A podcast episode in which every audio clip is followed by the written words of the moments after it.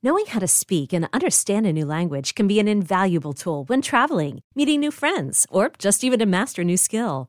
But it's not always simple when you're bogged down by textbooks and structure classes. That's why so many people trust Rosetta Stone. Rosetta Stone is the most trusted language learning program, available on desktop or as an app. It truly immerses you in the language you want to learn, like Spanish, French, Italian, Chinese, and more. You won't just be studying English translations. The Rosetta Stone intuitive process helps you pick up a language naturally, first with words, then phrases, then sentences. Don't put off learning that language. There's no better time than right now to get started. For a very limited time, listeners can get Rosetta Stone's lifetime membership for 50% off. Visit rosettastone.com slash rs10. That's 50% off unlimited access to 25 language courses for the rest of your life. Redeem your 50% off at rosettastone.com slash rs10 today.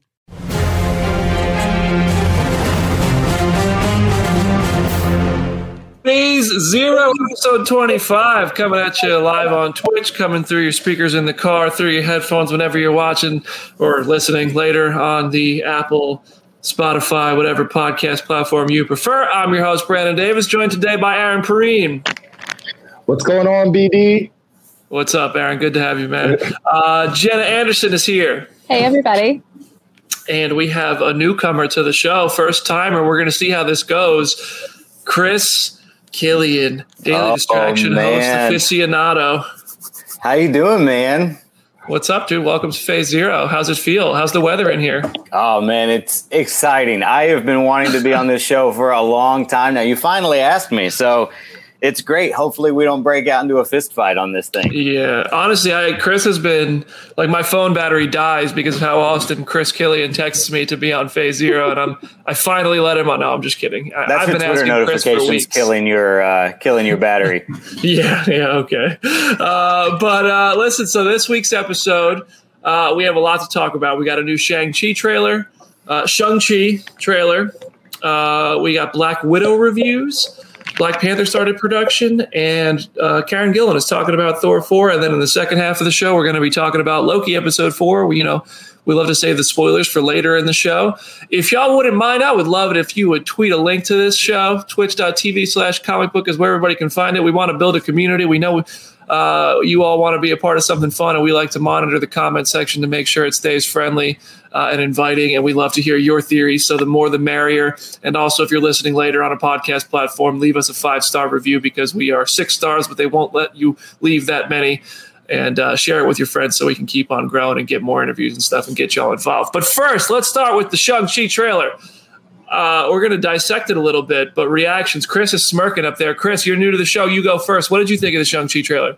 Oh man, it was amazing. I mean, we know this. It was awesome. My, I mean, obviously, the most uh, exciting thing for it for me was the return of Abomination, and he's gone through a little bit of a transformation, an evolution, if you will. We saw that he has grown his ear fin things from the comics, and he's also got a loincloth now, which means he is no longer uh, with the anatomy of a Ken doll. So it's exciting. Aaron, what did you think? Uh, it was really, really wild because I was disconnected from social media for about a week, and then I turn on my phone, and the first thing I see is like Abomination and Wong trading these hands, and then like a weird like Captain America shield possibly in the corner. It's just insanity. I'm like, and I'm going to close the app and put my phone face down. That's enough internet for today. Thank you, internet. Only the best. Jenna, what did you think? I I loved the trailer. Like the abomination return totally knocked me off my feet. Like it was a thing of like as soon as I looked at the Twitter upload of the trailer and the subtitle said abomination, I think I blacked out for like a minute because it was like, oh my god, he's back and he's back in this context that we weren't expecting him to, to be in. And then like knowing that we have this as kind of the connective tissue between Incredible Hulk and him showing up in the She-Hulk show makes me really happy because we knew he was going to show up in that, but it's like what kind of evolution was he going to go through in that meantime? And so having him be comic accurate with his fins fighting Wong in a cage match is just like that is just the coolest thing that I never could have imagined. Yeah, uh, honestly, like the uh, Shang Chi has been Shang Chi. I'm gonna, I gotta get out of that habit. I gotta, I gotta get out of that habit. But it's been like before we saw anything from movies this year. Shang Chi was towards the top of my anticipation list, like right up there with Spider Man, the Batman back when it was in 2021, and the Suicide Squad and stuff. And then that first trailer came out, and it just like didn't I don't, I don't think it got people really excited. and and it was obviously just like your first look. Uh, and people had cool reactions to it, but I don't think people who were unfamiliar with Shang-Chi, which is most of us, like, let's not lie and act like we're all Shang-Chi experts. Uh, and then the second trailer came out, and it was awesome. Like, and I think they recognized, like, we might need to throw a little something else in here to get the you know the mainstream audience who isn't just with Marvel because it's Marvel to get fired up. So they threw Abomination and Wong in there. Smart play. It gave I got real like Black Panther vibes from it, kind of in the sense of like this empire is kind of becoming questionable or falling. And when he emerged and said like, "Is this what you wanted?" It gave me kind of a, a feeling similar to like I want to say that is this your king, but it felt more like when Chadwick, when T'Challa came back up, it was like, as you can see, I am not dead. and uh, it, the like that when he came back to that battle in Wakanda. Uh, but I think they're going to be super different movies. But uh, I thought that was cool. I Uh, really Bob? love the. I was going to say I really love the cage match aspect of it. I mean, that had very X Men vibes for me, like when we saw Wolverine's debut. And I love the idea of seeing like uh, Marvel heroes just in a, in a just a pit to the death. I mean, I think that's going to be fantastic. I, you want to sell a Marvel movie to me? Just throw random Marvel characters into a cage match and and done deal. So that's going to be awesome. Yeah, I was thinking the same thing of like if they're putting these two in the trailer, like what other people could be in the cage match that we don't know about? Like what other people are in this tournament that we just haven't seen because they're saving it for the movie itself? It's like if Great they're already way to- showing this, then it's going to be crazy. This is a great way to debut Iron Fist. Just saying. I mean, if he's around, They're, the Netflix characters are still around. I keep hearing more and more about more and more Netflix characters coming back, and it's just like really exciting stuff coming. Um, but Refinery said, "Do we think it's Madripoor that that fight is happening in? Very possible." Really possible that that's Madripoor. Uh, the lighting, like the extravagance of it all, kind of, and, and like just what's happening, like a criminal safe haven. Like, why? Where else is Abomination going to be? you know, I if mean? it is Madripoor too, that would also be a great way to debut someone like uh, Wolverine, right? I mean, I'm not saying that that's going to happen. I don't, I don't think that's going to happen, but Madripoor has a lot of ties to Wolverine in the uh, the Frank Miller comics. I mean, so that would be a great place to bring him in as well. Also, uh, I'd like to say, you know, with X Men ties there with the original Cage match, you know, who knows? Listen, there's no there's no theory too crazy for the show, Chris. Welcome aboard. We I'm throw excited. stuff out there, and then listen. Here's what we do: we throw a bunch of theories out, and the one time we're right, we just act like we're like we never let the audience live that down. We're like, look, we called this. We called this. Just don't talk about any of the other ones. We just forget about those. They if they happened, no, they didn't. Uh, I do want to. There was an image I wanted to pull up that I'm just going to read out loud, basically um, because the, the Ten Rings are obviously a bit different in the uh, movie than they are in the comics. So I think the reason for that is because the Ten Rings would be so similar to Infinity Stones if they were doing it the same way. So each of the Ten Rings, if you didn't know this, bit of a lesson here for everybody on Phase here, a little educational session. We love those. Uh, each has its own power. One, and, they, and they all have different colors and stuff. So they're, they're not like Infinity Stones so distinctly colored, but they are different colors. Uh, you have the Remaker, uh, which reimagines relationships on a subatomic level. You have one that has influence, creates various forces that cause a body to undergo change, one that causes spin, decelerates time around the wearer, appears as super speed to the watcher. Spectral winds up and warps the air itself and can appear ghostly, or they could not appear at all. Uh, the Nightbringer creates a malleable darkness, a dark light. Zero opens a beam of nothingness from the icy heart of outer space, creates a deafening boom as the vacuum is filled. The Liar creates world upon world of, of illusory fable, as impossible to escape as the as a tangle of dreams, but vexes the wearer as well. Lightning creates a directable electrical atmospheric discharge. Incandescence contains the miniature heart of a star and scorches the air before it. Nivedalier vibes, huh? Uh, and uh, demonic, the irresistible urge that propels into the unknown. The compulsive creates loyalty, creates obsession. So they're kind of like the Infinity Stones, where each one has an ability. I don't think we're going to get that specific with the 10 rings here. They're more of like wrist bracelet gauntlets than rings on fingers. I'm okay with that. I'm going to be honest. Like, we already got a fake Mandarin once and I'm a big fan of like the Mandarin story with Tony Stark in comics that was coming out in like 2012. Uh, and I'm okay. Like, does anybody have a problem with that? I don't think anybody. I, well, I don't. I think it looks so much neater to just have them be wrist gauntlets because it's like I cannot imagine trying to choreograph a fight scene if someone has 10 rings on their hand. Like that just seems very clunky. So I don't mind the change. I think it looks really cool as we saw in the trailer of like those action sequences just look really compelling. So I don't know what they're gonna do with like the lore behind them and how they all work, but I think the way that they're presenting them like really makes sense in live action.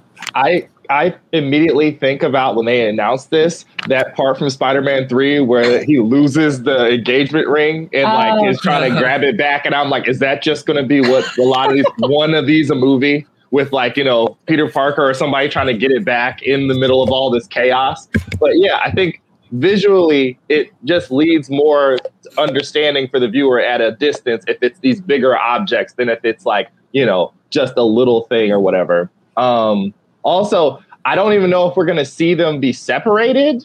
Mm-hmm. We don't even know yet if they're going to like, you know, because I guess in other media, they all, they, they make a big thing of having to find all of them, right? I don't know if we're going to do that because we already kind of did that with the Infinity Stones. Yeah, yeah, exactly. I think it's just gonna be a thing they already have.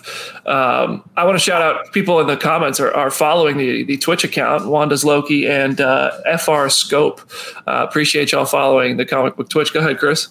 I was going to say, I've heard a lot of cool theories about the rings themselves as far as why they're the size that they are. I mean, one of those is that it's possible that these were actually the size of ring fingers for dragons, which would be cool. Um, and that's why they're that size. There's also, mm. uh, you know, in the comics, the rings actually uh, are powered by the souls of dead, like warriors, like cosmic warriors. So there's going to be. Uh, I think there's a lot of uh, possibility for some cool backstory for uh, you know when they explain what these rings do and where they come from.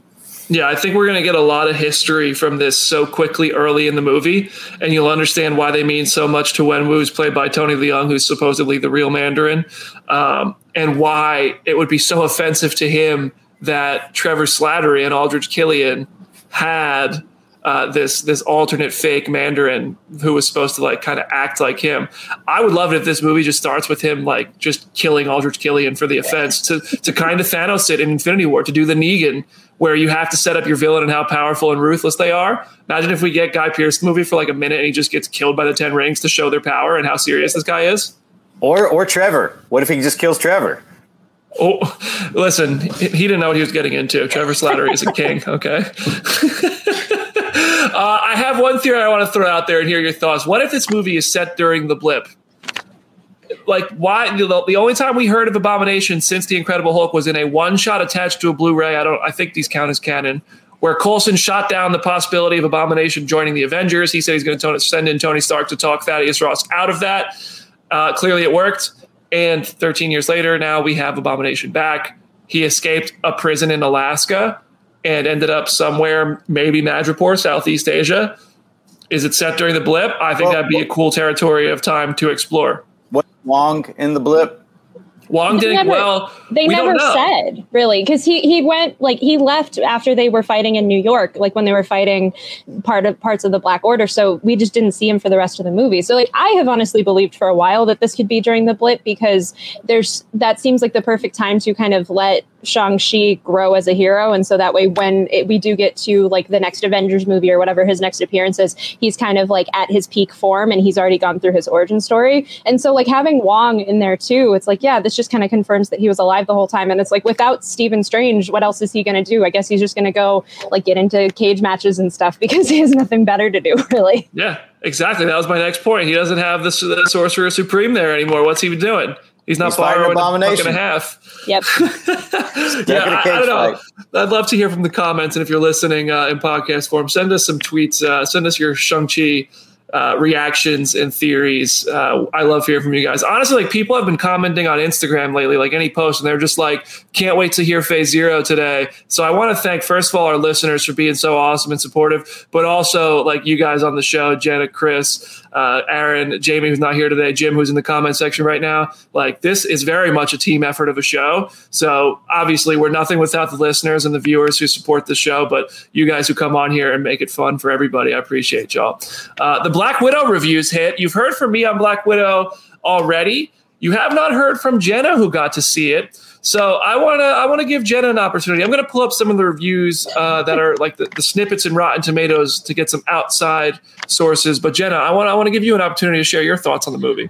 I loved it. I was so much more than I was expecting. I expected to enjoy it, but the amount at which I like really, really loved it genuinely took me took me by surprise. Sitting on my couch watching the screener, I got the feeling of being in an IMAX theater, like watching it with a huge group of people. Like I got that level of just hype, and I I'm trying to think of what to really say without really saying anything. I'm already looking forward to talking about it on the show once it actually comes out uh. because I feel like there's so much to unpack there but like the cast is so excellent. Like it is so much fun just watching them just sit and talk to each other. Like they make even the most mundane setup for a scene really really compelling. And i just think the what, what they do for natasha's story is so meaningful in a way that like i have this newfound appreciation for her character. I already loved her but it's like i now she now might be one of my favorite characters in the mcu with like the way that they dealt with her. So i am so excited for everybody else to see it because it honestly blew me away it's so bittersweet that they make you fall in love with Natasha so much more in this mm-hmm. movie.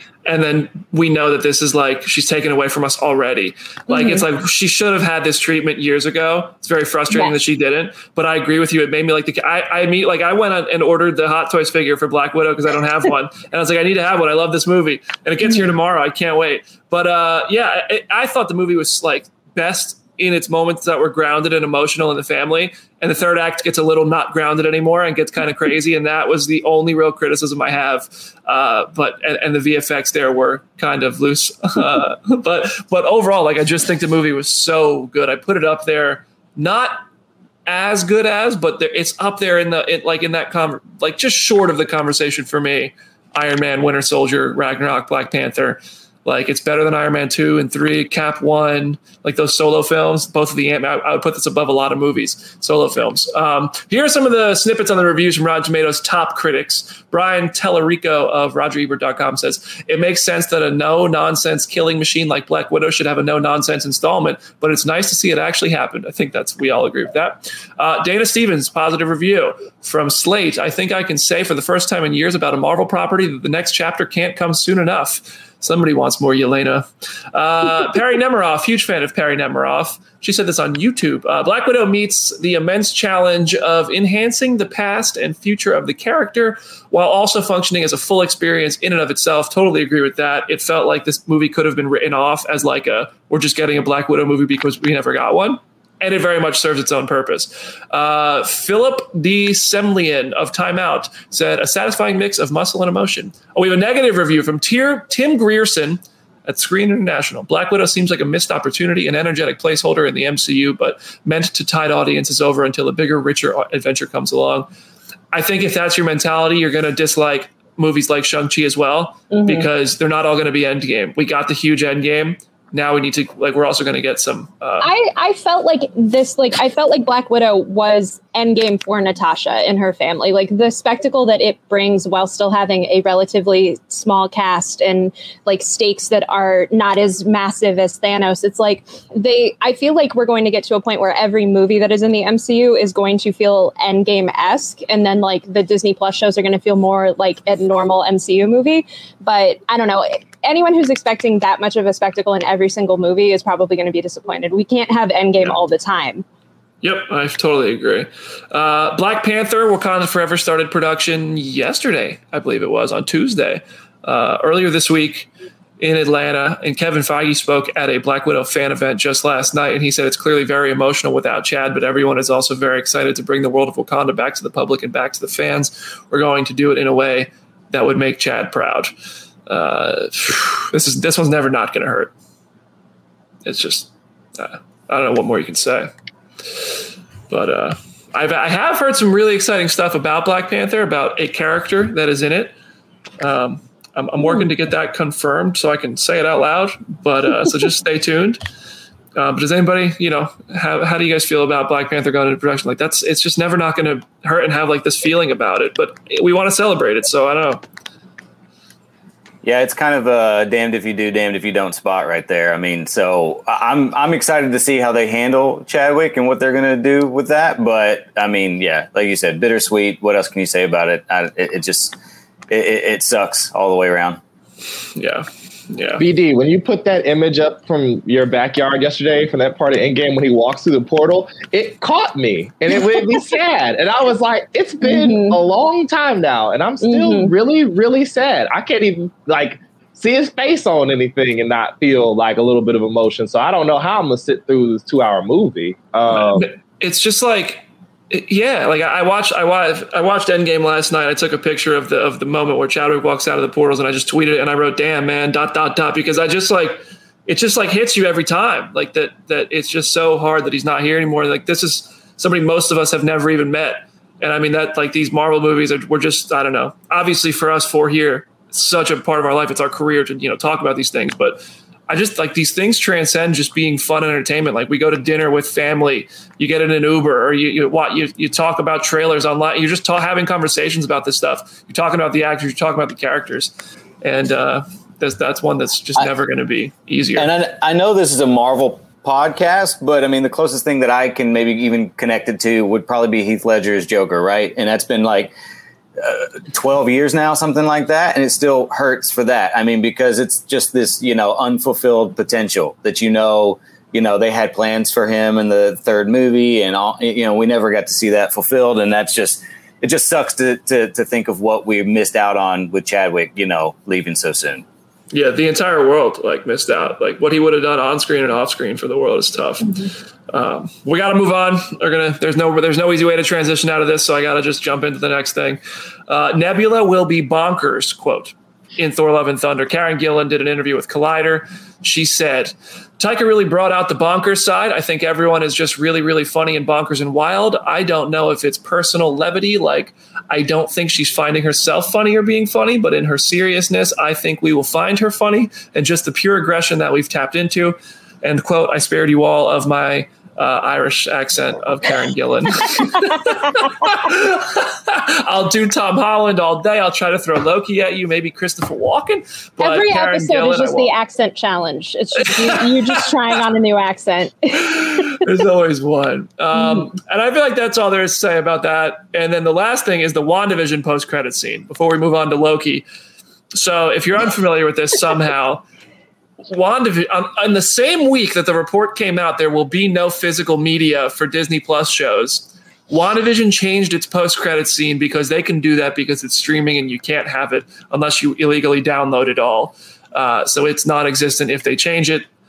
They just changed some trees and took a little piece of a light out in the cabin in the end credit scene of WandaVision, and there was an error in the VFX, and it looked like there was like a little entity floating down from the top left corner of the screen towards the cabin, but it was just a little blurred out spot. Uh, that was part of a VFX thing that stayed in the same place, and because the camera was getting closer, it looked like it was moving closer.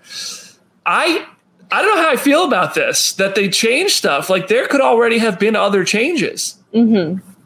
Give me physical media. Exactly. It's so weird. Like just the, this precedent of streaming stuff. It, it, like I I understand the want like the desire to change it. I get that they probably were matching the scene more to what is in Multiverse of Madness. So it's like that from that aspect I could theoretically understand. But it's been months since the finale aired. Nobody is really paying attention.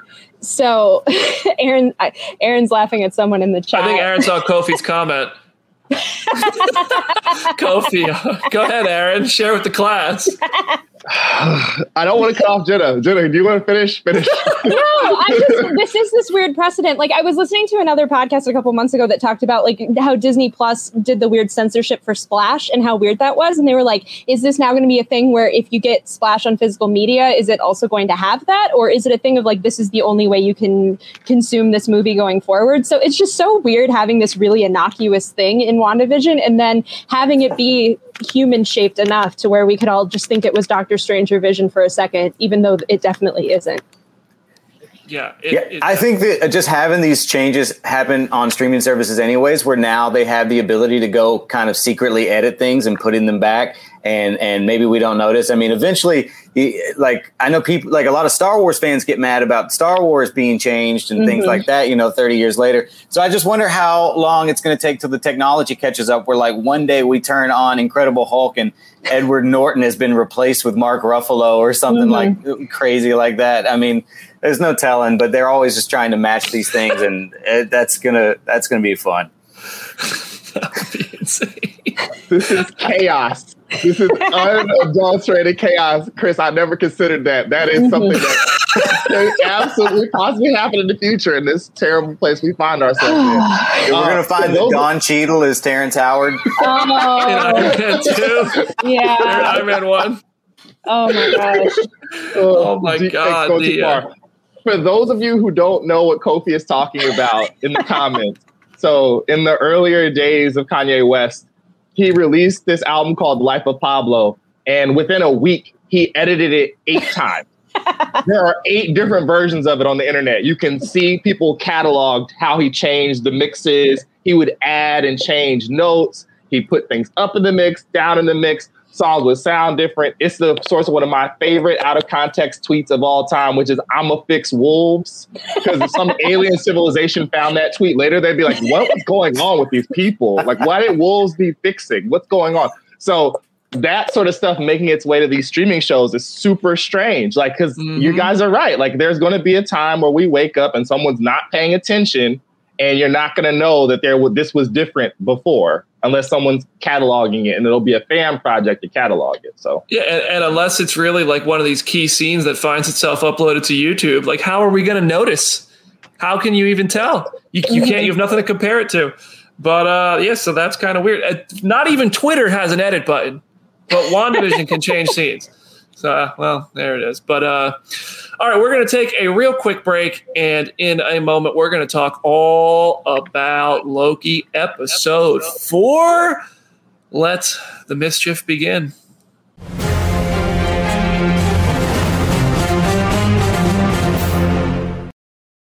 Is your child struggling with a specific subject or need help with homework? Are they asking questions that you're not sure you can fully answer? IXL Learning is an online learning program for kids. It covers math, language arts, science, and social studies. IXL is designed. This program will improve your kids' grades. Studies done in almost every state in the country. The kids who had IXL are consistently doing better. Powered by advanced algorithms, IXL gives the right help to each kid no matter the age or personality. And it doesn't have to eat up all your time. One subscription gets you everything for all the kids in your home, pre K to 12th grade. So don't miss out. One in four students in the U.S. are learning with IXL. IXL is used in 95 of the top 100 school districts in the U.S. Make an impact on your child's learning. Get IXL now. And listeners can get an exclusive 20% off IXL membership when they sign up today at IXL.com/audio. Visit IXL.com/audio to get the most effective learning program out there at the best price.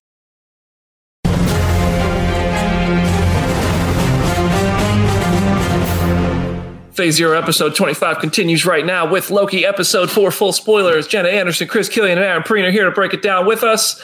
And uh, we got to go with reactions first. You know, I like to go top to bottom on the screen that you can't see in podcast form, but you see it if you make it to the live show on Twitch. Jenna, what did you think of today's episode? I, I really liked it from a lot of levels, and I'm really excited to dive into those aspects. There's one bit that I, I almost took umbrage with, but I'm starting to come around to. Um, but I don't I don't want to really talk about it like in the initial part. But like the episode had a lot of it that I really really loved, and then the, the very very end, the mid credit scene absolutely blew me away like i leapt off the couch when i saw that so i i'm just so excited for where the next two episodes are going to go because the the the playing field that we're on right now is just insane chris what do you think? Mixed emotions, man. Mixed emotions. I uh, I felt angry because you just gave me Owen Wilson only to take him away.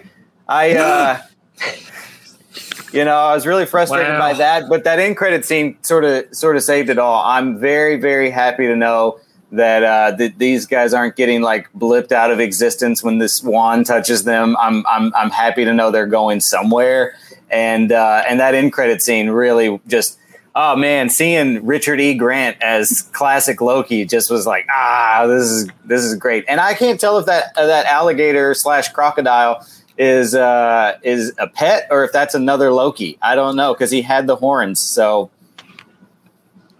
it's what it's it's got to have a name like like Croc there's Loki. no I don't know. Yeah. there's no way there's no easy way to combine the the words alligator and Loki into one Mhm. name, but we'll figure it out. Aaron, what'd you think?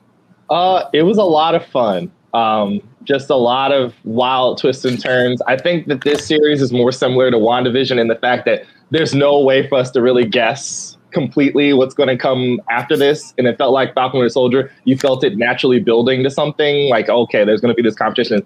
No idea what's going on. No idea. They're androids. Sif is here. uh, like, I, it, it was totally, totally cool. I don't know. It's, it's a fun, it's going to be an interesting time. Also, amazing Brenda Lee drop at the end. I was like, wow, that's real dope. Song Mhm. from like 1960. Insane. I am I am loving the comment section. I section know. saying Croaky. Loki Croaky. Gator, Croaky. Croaky. Uh, Croaky is the real popular one. Um, Croc Loki Croaky. is the superior Loki.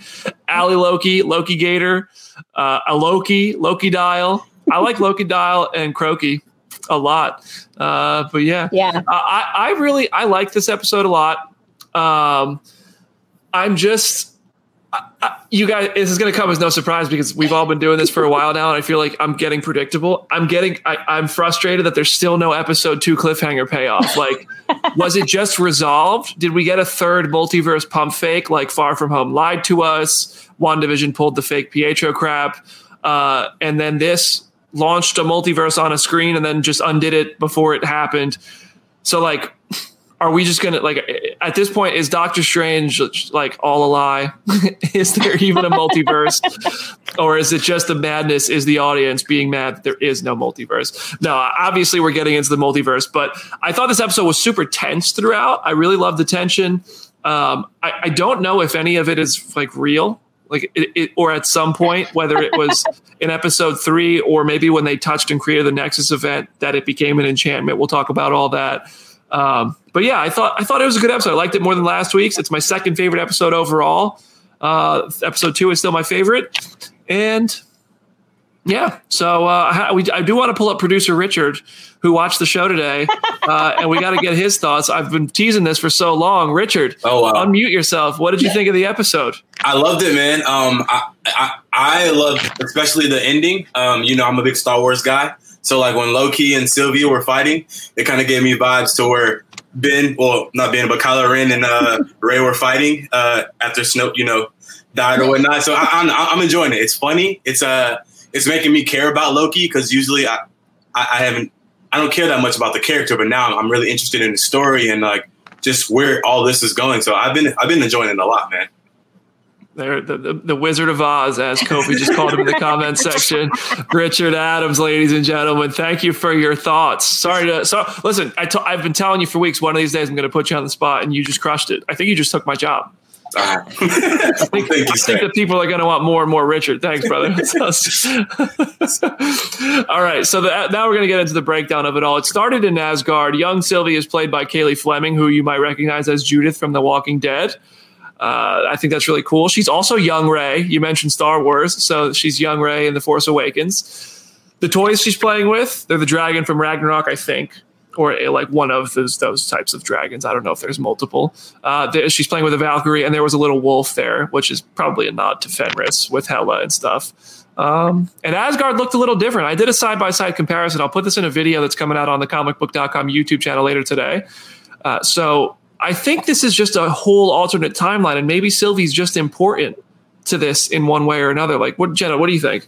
I, I've started to think like something similar. Like that kind of gets into my one beef with the episode, which was the the way that they have evolved Loki and Sylvie's relationship.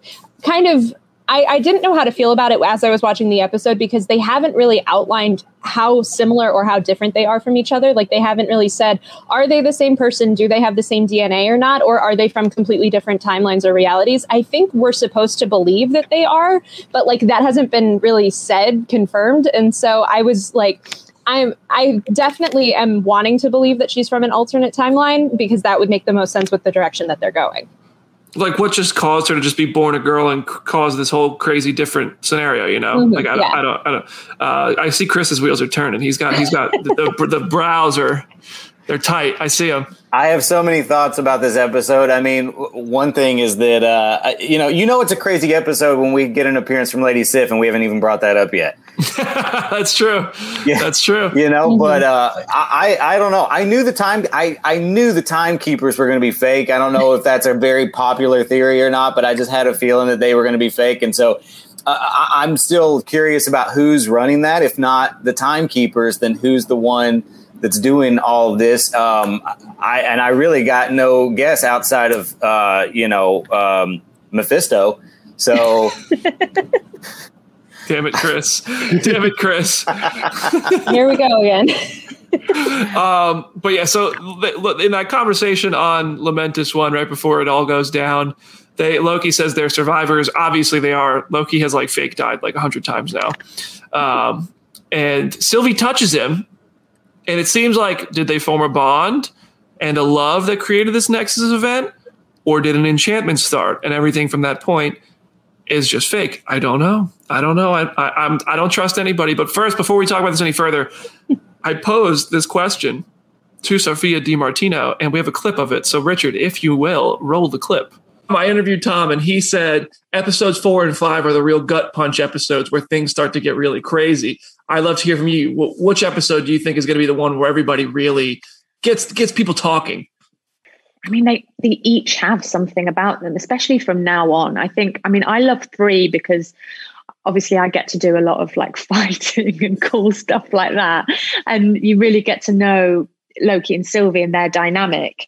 And so I've really enjoyed watching that, and I loved filming it as well. Um, I mean, four and five are also awesome. Six is going to be great as well. It's really hard to choose. Fair enough. Don't, don't want to pick a favorite child there. I'm- Exactly. Yeah.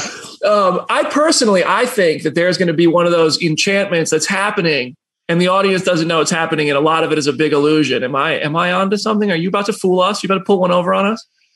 Um, I don't know if that. I don't know. I, uh, uh, you mean like there's something happening the audience doesn't know, and then you find out that it was all a big. I, Um, I think you might trick Loki and us. And you, know, you might be onto something there.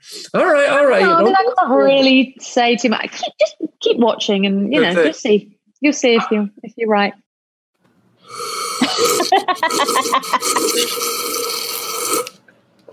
Uh, do you guys think there's any possibility? Like, Aaron, do you think any of this is fake or really? Wh- which which side of this do you fall on? Oh God. It's like, is are we living in a simulation? Is what you just asked me. Um, God, uh, I think it's, I think it's real. I don't know. Like, it seemed pretty real. The thing that makes me think that all of this isn't just occurring, like, or like the last episode or whatever, isn't just this enchantment thing, is that when they actually end the the ending in the post credit scene, there's a detail in it that I'm like, okay, this is actually like a real thing. There's no way that we're not going to talk about it. And I will save that little detail for when we talk about it in a second. It around- phase zero veteran. Mm-hmm. but Jim yeah, Viscardi, you're watching. Take notes. Jim Viscardi loves to jump ahead. Jim Viscardi loves to skip to the end of the show. Uh, Chris, what do you think? Is it which side of this are you on? There's some of it's fake or it's all real. Um, I it's really hard to say. I think with Loki, you can't really trust anything anyway. Mhm. So I, I it, it's I don't I'm I'm kind of gonna plead the fifth on it. I don't know either. I'm just I don't want to look stupid one way or the other. I'm just I'm just gonna That's let our it job. Listen, we love it. I know, I know. I see the comments that you get on your theory videos. I I was gonna moonwalk out of this one. Jenna, what do you think? I'm making everybody weigh in. I, I think it's real. I think if you added that extra twist of like it's all a virtual reality simulation and none of it was real, I feel like that kind of cheapens a lot of the good character moments that we saw in this episode. The thing that has kind of turned me around to Loki and Sylvie's dynamic and the fact that it is almost romantic. I still read it as very platonic, but I get that they're trying to push it as like romantic ish. Is that like there was a quote from Michael Waldron on Marvel.com where he was basically like, this is a love story about Loki accepting himself and loving himself. And so, like, the way that he's doing that is through another physical manifestation of himself. And so, I think that the Nexus event that they caused was really just Loki starting to accept himself and what he could be, and like seeing Sylvie as the epitome of that. Mm-hmm. I mean, if it is romantic, you do you, bro. I know. That's that's also what kind of frustrated me about it was that like we we got confirmation that they both were bi last week, and then it's like we immediately go into you you're having a relationship with yourself, and like Mo, like Mobius calls it like gross and like problematic and stuff like that, and so I was kind of frustrated of like this is a lot of general audience members' first like canon bisexual representation, and then you're immediately going to undercut it with this weird like self cest, and so I hope that that's not the direction that we go in because I feel like the show has been so smart already that they're hopefully going to do something different. But that initially, as I was sitting there, I was like, I don't know how to feel about this. This isn't what I wanted. This there's so many better ways to represent your characters in this way than that. So, yeah. I actually loved that though. I really enjoyed that aspect of it. Uh, that like Owen Wilson's explanation that like, of course, you're so narcissistic that the one person you've fallen in love with is another version of yourself. I thought that was uh, really well done and and yep. and and it explains Loki to a T. I mean, just as somebody who just thinks that he is the best uh, thing that's ever you know been created, I, I, I loved it. I, I thought it made him even more layered than he already was after episode three. And we also need to just be careful here because this is still the Loki who betrayed his brother mm-hmm. like five, uh, like twenty minutes ago, and just ten minutes ago failed invading New York City like he might still be actually really evil and just playing a game here the whole time. So he might not be in love with anybody. It might all be might all be just Loki being Loki. Sif is back. that was awesome. Uh, she last appeared, uh, Jaimie Alexander as Sif, last appeared on Agents of Shield, which you know the debate rages on. Still no updates whether or not that's canon.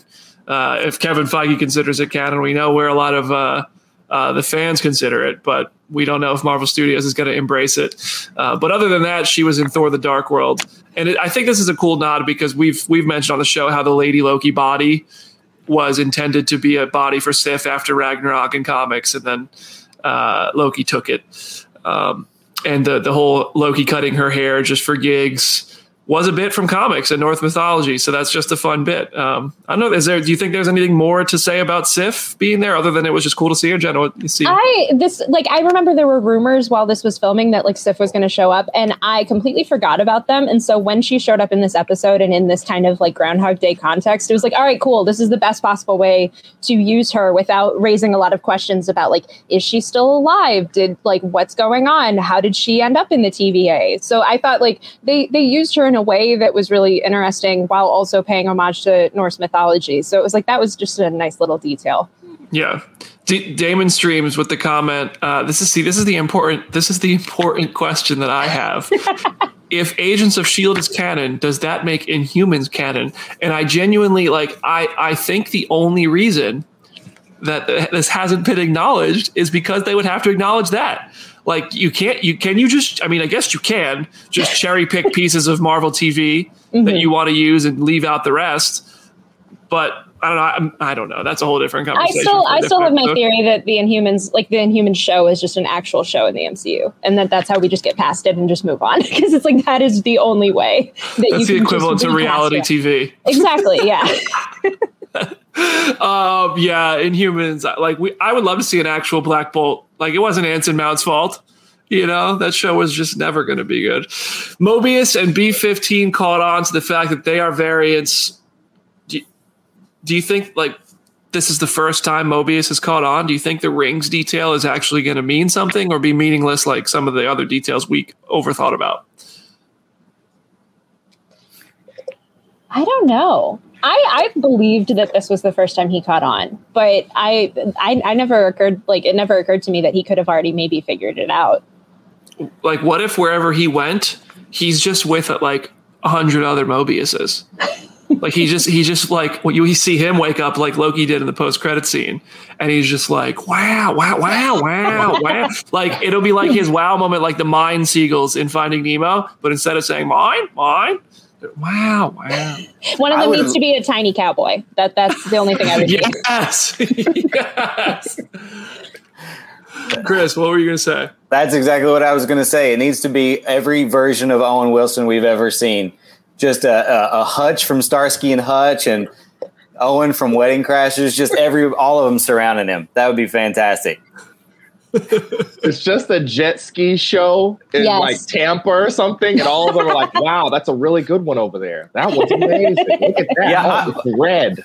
I do think though that this is probably like to seriously answer the question. I believe this is probably the first time that he's realized this because if we if the show's already complicated enough, so if we start thinking outside of that and that there are hundreds of versions of Mobius who's figured this out, my mind will melt. I can't even begin to comprehend that happening. So, um, so if this, if the TVA is kind of outside of time, then I'd like, you know, there's no real time loop within that. I don't know.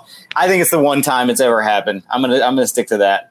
Maybe. I mean, but I don't think he's dead. So I think there. No, we- I don't think you know, he's dead. I was very upset. I mean, I was distraught. I was so distraught that they killed Owen Wilson that when Loki, when I thought they'd killed Loki, I, I, I didn't even care. I was just shell shocked. Yeah, I'm with you on that. It was just you took my emo- you took out all of my emotional uh, energy that I had. The tank is empty. You I killed had Owen nothing Wilson. left. Also, shout out to the chat because they keep mentioning Lightning McQueen. I'm like, that needs to be in the Council of Owen Wilson. They own it. Yes. Disney owns Yes. it. They can do it. They Yeah. can do it. Ka-chow. uh, I did look up because there was the moment where he looks at the pen again in Ravonna's office and Franklin D. Roosevelt High School. There's three of them in the country. One is in Buck County, Pennsylvania. One's in Brooklyn, New York, and one is in Dallas, Texas. I think Mobius kind of strikes me as a Texas guy. Like he could just drive on down to Galveston and get on a jet ski. Buck County, PA. I don't know much about it. In Brooklyn, I don't know if there's anybody in Brooklyn who owns a jet ski. Like, why would you? So, I don't know. I don't know if that's going to be relevant, but I looked it up just for the sake of being thorough. You know, uh, and he also said when he's talking to B15, uh, Mobius said uh, we we've dealt we've captured Kree, Titans, and vampires. So Kree, obviously, we saw them in Captain Marvel, and Ronan is a Kree, right? Uh, and then Titans, that's Thanos and the people from his planet of Titan. But vampires, this is the first time that we had a mention of like a reference to Blade. And if you ask Tyrese, Morbius. so See, my brain went to Moon Knight because I know people are theorizing that Dracula's the villain of Moon Knight. So I was like, maybe there's a connection to that too. So I was more just like, yes, vampires finally exist. Like this is just such a cool little thing to sprinkle in there.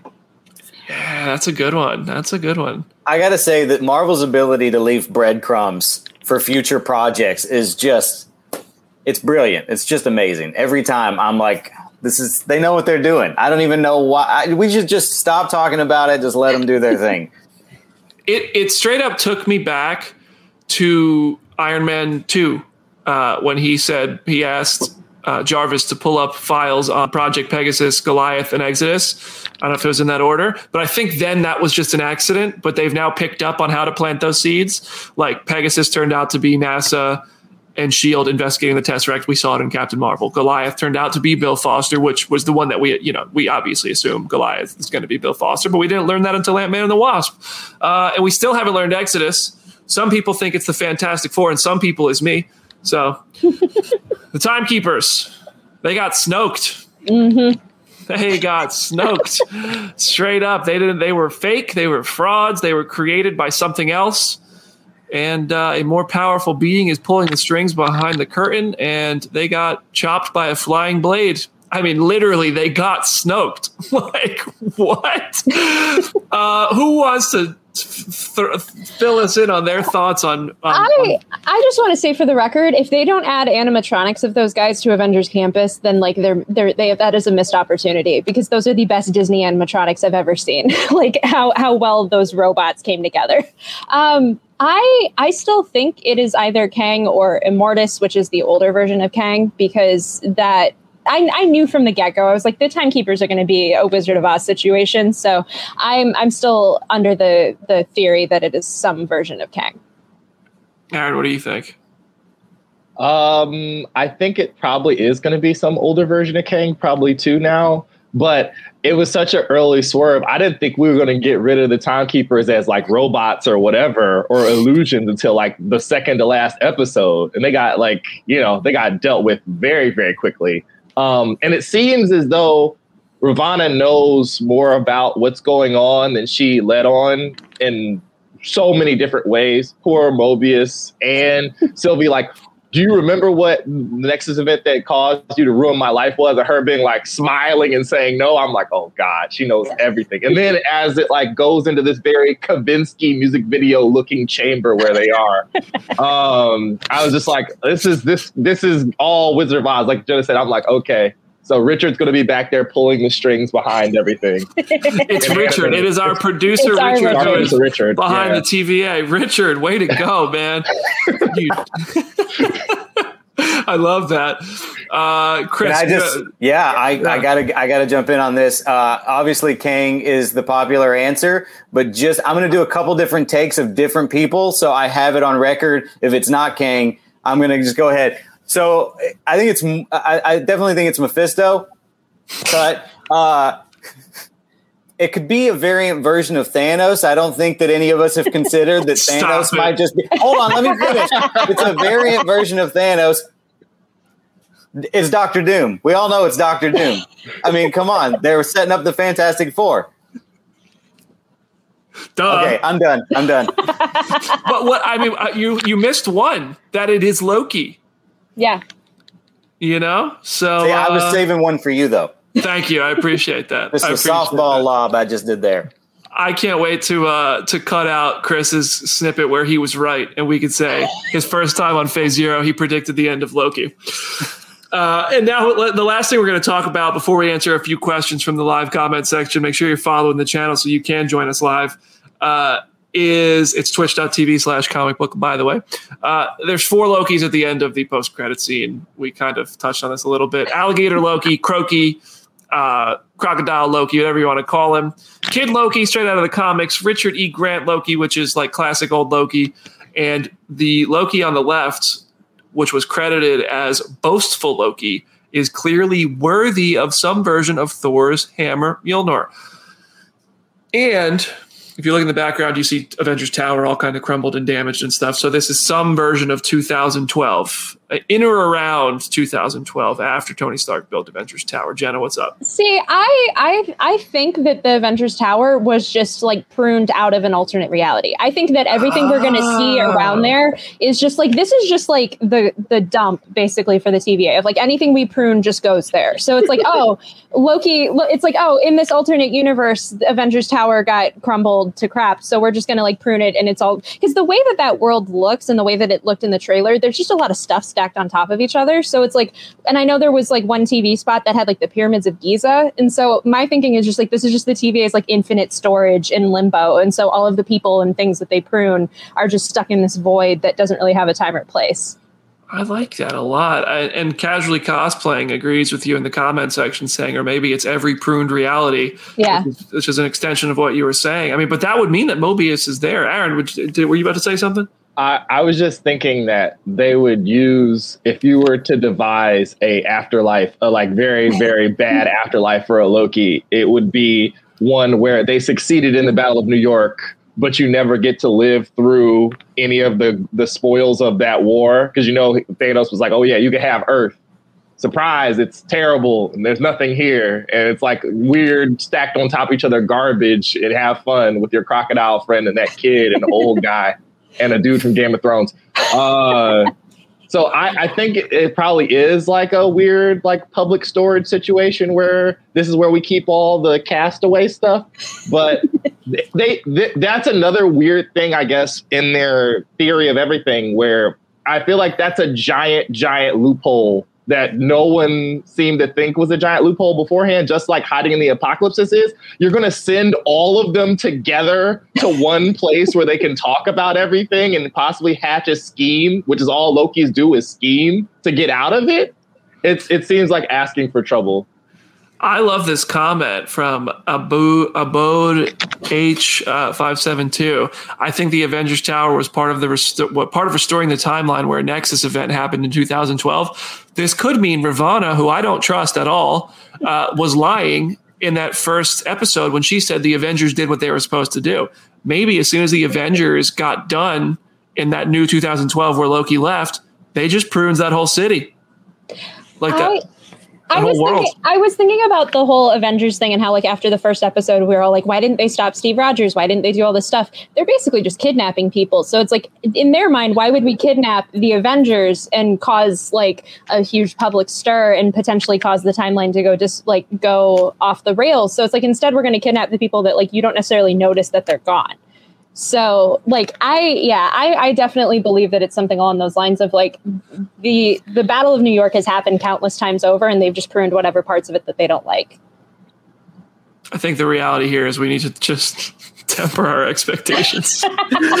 we we do this every week, and I feel. I mean, I love having fun with it, but I think yeah, to some extent, like when I started talking about my reaction to today's episode, is that we build up these these huge events that that we want these implications to the entire MCU and the history of the MCU. And the truth of these Disney Plus shows is they have just been character driven studies of their choices and events, and which have been great, especially in WandaVision. And I feel like WandaVision got the most flack for not having Doctor Strange and not having the multiverse and all this stuff, even though it was a fantastic show. So, uh, yeah. If anybody has any questions in the comment section, go ahead and drop those in now because we're about to start wrapping it up here. Chris, anything you want to throw out uh, throw at us to, to start wrapping us up? All I know is that if we're going to see classic Loki, I want to see classic Thor. I want to see some old classic Thor in the, the maybe they can just give Vincent D'Onofrio for it from uh, Adventures in Babysitting. Well, over under, like what percent chance you think we get a Thor appearance? Uh, uh, under zero, zero. I just, I just, I'm just trying to temper expectations as well, but, but uh, that's what I, I want to see. Casually cosplaying asks, "Do you think Loki or Sylvie will make it out of this, or both?" Chris, you're up first. You think they both Uh, survive? Yeah, yeah. I think they're gonna. Well, may, maybe not both of them, but one of them will survive. We're not gonna have an MCU without some version of Loki. Probably not. Probably not. Do we think any Loki will make it to our timeline? I guess that's kind of the same question. Is Matt Damon Loki going to be a variant? Oh. and, and the Matt Damon question comes from Damon Streams. How fitting. That would be hilarious, honestly. Yes. But uh, I would love I don't that. know. I don't know if Matt Damon's going to pop into the Disney Plus show. See, now that we have Alligator Loki or Croaky, I'm like, I just want Throg because I'm like, that has to be the Loki from that universe where like they're all animals. Because I'm like, can we just at least make that happen if we don't have an actual human Thor? Because that just feels like something that they would be willing to throw in there. Uh, Throg and Croaky would be legendary together, and I would watch them go to the watering hole for hours. Um, Abode again with another question. Doctor Strange cameo in the last episode. I don't anticipate that, to be honest. Um, I just, I don't see it happening. I think that we all have the, these, maybe, but uh, I don't know. More honestly, more than Doctor Strange, I want. I just want to see a montage of of Mobius's life and learn his real name because it's probably not Mobius M. Mobius, just like B15's name is not B15. Uh, and I just want to see him selling jet skis for a living, just owning a jet ski store. He has all of them. He has all of them. Chris, what's Mobius's real name? Eminem. Marshall. if his name was Marshall. uh, a couple more questions here. Uh, can Loki can Loki have kids after getting kicked between the legs that many times? I don't know. I think if Loki could have kids based on, uh, I mean, he is a hedonistic god that's like thousands of years old. He's probably got some floating out there if he can have them.